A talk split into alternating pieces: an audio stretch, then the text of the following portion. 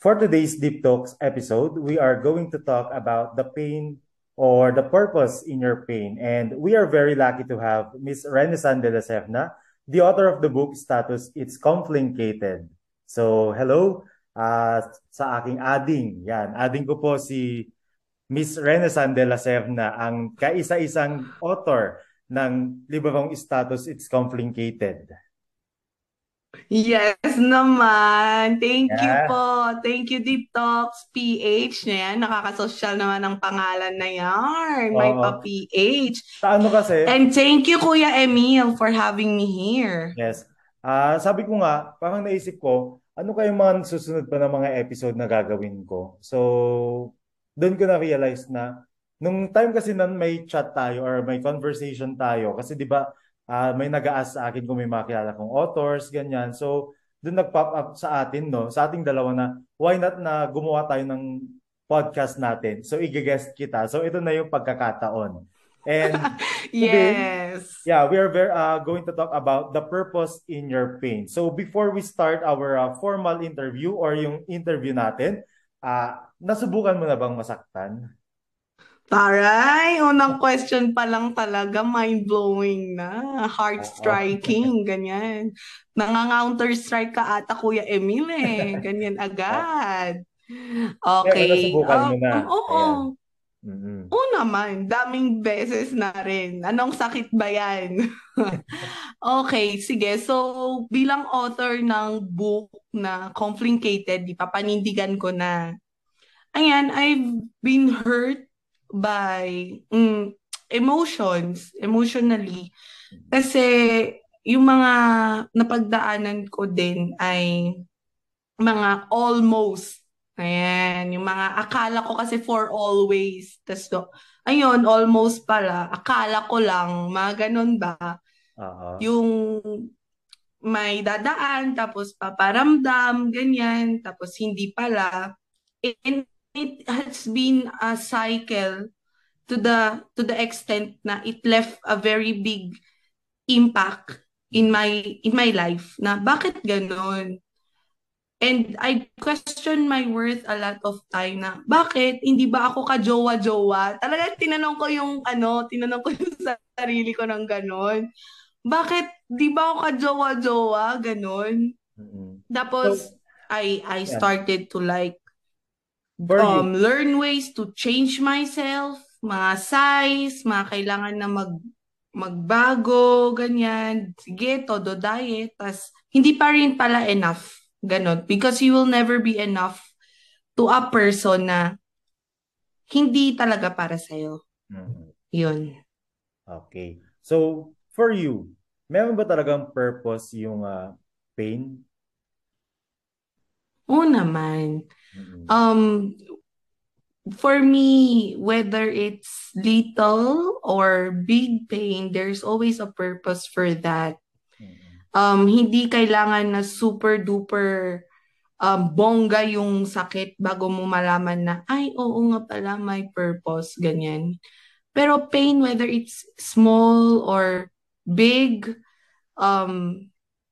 any aspect man siya, yes, may ano pa rin siya. May purpose siya. May purpose. Bakit yun nangyari?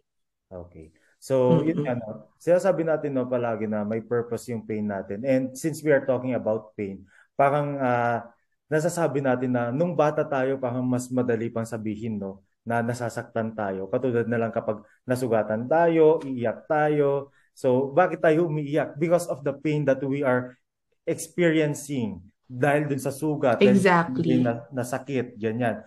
Ayan, ang dali lang natin sabihin no sa parents natin, to be specific. Nasugatan ako or nasaktan ako kaya ako umiiyak. However, as time passes by and when you grow old kasi, parang iba na yung pain na nararamdaman natin. Hindi yun about it's about physical pain sa mga sugat, to be exact, na nahiwa mo yung daliri mo or whatsoever, no? Ngayon kasi, iba na yung pain na nararamdaman natin.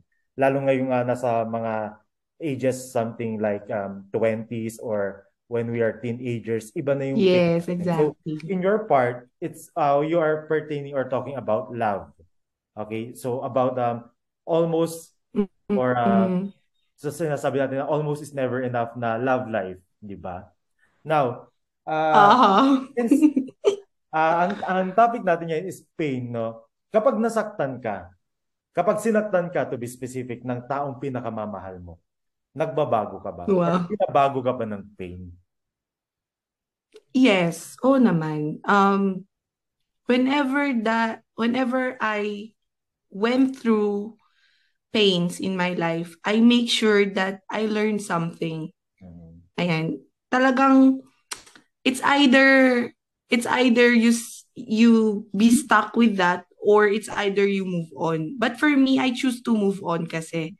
And finifilter ko na lang yung mga necessary na mga bagay dulot ng pain na yon. And I always tell nga na pains are fertilizers for growth. So we should also give credit to those pains that made us grow.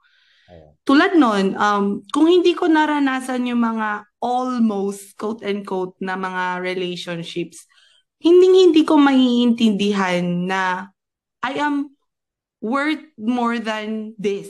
I am worth more than that relationship. Ayan. And hindi ko malalaman na kung gaano ako ka-strong as a person. Ayan. And hindi ako magmamature towards relationship, kuya. Like, okay, hindi ko malalaman na, kailangan pala sa relationship, hindi lang pala compatibility ang hinahanap, kundi exactly. dapat na naiintindihan mo din yung other side, naiintindihan mo yung sarili mo, at the same time, naiintindihan mo din yung other side. It's a two-way road. Hindi lang pala yung ako lang dapat ang naiintindi. True. Dapat you value also your partner as you value yourself. Yun. So yun. Sabi ko kanina na pain is the fertilizer of your growth. Ganyan, no? Yes. Kasi parang palagi ko na nakikita. So, nauuso nung high school tayo, di ba? Yung mga GM. Kapag mag-GM ka, may mga quotes, di ba? Kaya yung mga irang yun, parang mga emotional era, ganyan. So, sasabihin nila na dun sa quotes na pain, feel the pain until it hurts no more. Parang ganyan. Or feel the pain and see the process or feel the process. Ganun yung palaging sinasabi, di ba? So, yun nga yung sinasabi natin na ano nga ba talaga yung purpose or bakit nagbabago tayo? Binabago ba tayo? Yes. Bakit? Kasi nga, it's either nasaktan tayo, we learn from it, and at the same time, kailangan natin mag-move forward. Okay? So, kung nasaktan tayo ng isang tao or specific person that we love, wag na tayong mag-look back. Okay, wag na nating balikan. Yun yung mga natutunan ko before. Bakit? Because mga lesson learned na lang sila. Lesson learned na pwede mo nang ikwento sa iba and meron kang natutunan whether that's a good side or bad side. And parang sa atin, nandun yung fulfillment kung natanggap na natin yung pain. Mm-hmm. Di ba? So, what does it mean to find a purpose in your pain? I think finding purpose in your pain is learning from it and growing from it.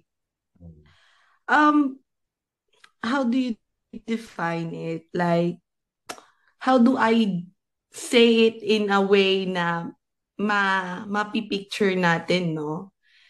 Purpose of pain. Sa akin kasi with all the pains I've been through, mapa-love man or family, the purpose of pain that I saw in my life is really growth. Kasi gusto ni Lord na mag-grow tayo. For me, the Lord allows pain in our life because He wants us to grow. And He doesn't want us to be stuck in a season. Hindi naman pwede na bata ka forever. Hindi ganon. Ang bata kasi, nasasaktan siya kapag physical pain. Yun yung sinabi ni Kuya kanina. Pag nakakat yung daliri o kinuha ng classmate yung pencil or nanakawan ng or gamit, ganyan. Sa true, diba? Tapos, ano, yun yung iniyakan natin ng mga bata tayo. Ngayon, pag pumunta ba tayo sa high school, the same thing? Hindi naman, diba? Mm-hmm. So, natututo tayo na, okay, hindi na pala yun yung, ano, yung level ko ngayon, nung high school tayo, umiiyak tayo kasi late tayo siguro na umuuwi, ganyan, sa curfew ng magulang or na co-correct na tayo ng magulang, ganyan. O pag college na tayo or naging young adults na tayo, yun na, our pain also levels up, ganyan. And so, the lesson and the depth of learnings that we get also levels should be leveling up also. So, yun, kaya mas tumatanda tayo, mas sumasakit yung pain because ganon din yung intensity ng growth, ng purpose niya sa buhay natin. Yun. So, that's why nasambit ko kanina that pain is the fertilizer for growth. And yun nga, kung hindi natin nararanasan ang pain, hindi natin malalaman na masakit pala. Ganyan. Kung puro saya-saya lang tayo sa life, di natin malalaman na may sakit din pala. Yes. Diba? Masakit din pala. Para balance. When we love other people, we need to sacrifice something, and sacrificing is, you know, there's pain involved in it because may gagawin ka na hindi mo ginagawa before. Diba? And also sa love, sa romantic relationships, ano pa ba? Yung mga heartbreaks, ganyan. O di, kung hindi mo mararanasan yung mga heartbreaks, di mo malalaman na, ay, masakit pala, ma-heartbroken, ganyan. Diba? So, yun yung purpose ng pain. Yun yung why God allowed pain in our lives. Because He wants us to grow. He wants us to mature. Ayan. So, wala naman sigurong... Sa, ano yun? Hello? Sa seminar. Seminar namin dati. So, sabi kasi nung speaker namin, kung titignan ninyo yung, ano, yung English alphabet. So, that's from letter A to Z, sabi nga nun. Ang word na birth, that starts with letter B. And the word death, it starts with letter D. So kung titignan mo, may isang nagpagitna dun sa letters B and D, which is letter C. Diba? Yes, may letter C dun. So letter B, letter C, letter D. Ano kaya yung letter C, sabi? So ang letter C daw, that stands sa mga choices. Sa choices mo sa buhay. So birth, choices, and then death. Yung mga choices mo, nagmamatter siya. Bakit? Because that is part of your growth. So you need to be very critical in thinking, in expressing yourself to your decisions, sabi nga, di ba? So, paano ko nga ba i-relate sa pain? Di ba kapag nasasaktan tayo, there is a two-way or another way in order to divert it. It's either to go on with your life while processing it, or you will stuck your life to that pain. So anong mas pipiliin natin? Of course, kailangan natin mag-move forward because sabi nga natin kanina, no, pain is the fertilizer of growth. So we need to grow. Bakit? Kasi mas may enlighten tayo. That's my realization. May enlighten tayo kapag nasa sitwasyon tayo na alam natin, kailangan nating kumawala. So, hindi tayo na-stuck lang sa isang sitwasyon. Bakit? Kasi kailangan mag-move forward tayo. So true. And you know what, Kuya Emil?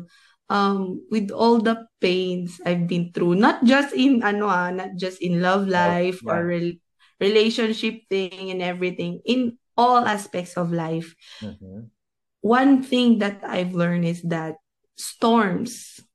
storms are very natural occurrences, diba? Storms in life are allowed by the Lord to pass our life, not just to distract us, but it is made to clear the way actually for us to be open to what is more important. Ayan, di ba ang after the storm, nalilinisan yung paligid natin. So that is it. That's the wisdom in it.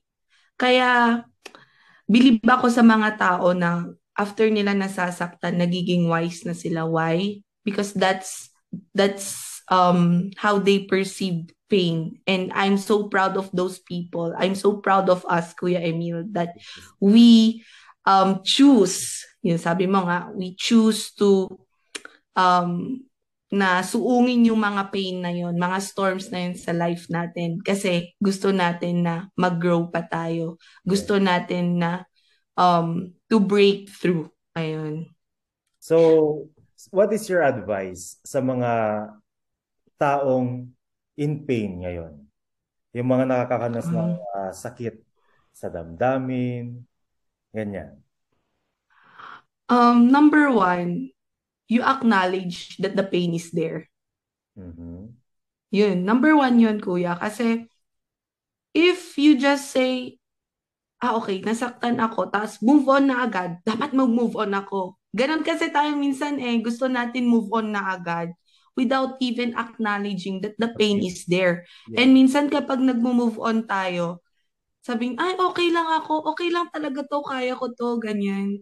Hindi dapat ganon. Natutunan ko. Maka-plastic natin kapag ganon. No? Hindi, okay lang ako di ba? Mga ganong bagay. Oo, mga ganon, ganon. Mas lalo nating nasasaktan. Sabi ko yan sa book ko, actually nandyan yan sa book ko, that we should acknowledge that the pain exists. Yes. Ayan. Number two, take the process. Mm-hmm. Yan. Huwag tayong mag-jump ng, bukas, makalawa, gusto natin, bumangon na tayo, wala na yung sakit. Sasabihin ko sa'yo ngayon, kung sino ka man na nakakarinig nito, kahit babangon ka pa ng isang buwan, makalipas, meron at meron pa rin yan. May magpapaalala at magpapaalala sa'yo ng sakit. But if you take the process appropriately, you know what? You don't know how the healing will really be stirred up sa life mo, will really manifest sa life mo. If you really want na yung sugat ay maghilom, you need to take the process in order for it to heal. Wala ka naman sigurong nakitang sugat na overnight na heal, lalo na kapag deep yung sugat. Mm-hmm. Tapos, pangatlo siguro, and dapat ito yung pinaka top priority natin. But I just want to put it in number 3 na, syempre, dapat involve mo si Lord sa process. Yes, hindi mo kaya na mag-isa ka. Involve mo si Lord sa process and be open sa nararamdaman mo to the right people. Yes. Ayan. Kasi sila din yung maging companion. Huwag tayo yung yung magiging yes. Yung parang coping buddies mo. Parang sila yung tutulong. Yes, yes. Mm-hmm. And pillar mo talaga. Yes. Pillars. The right people will be your strong pillars. Uh-huh. Ayan. Siyempre, with the Lord being in the process, guiding you, I know and believe that He will lead you to the right people. Ayan. So, yun. Naging effective yun sa akin.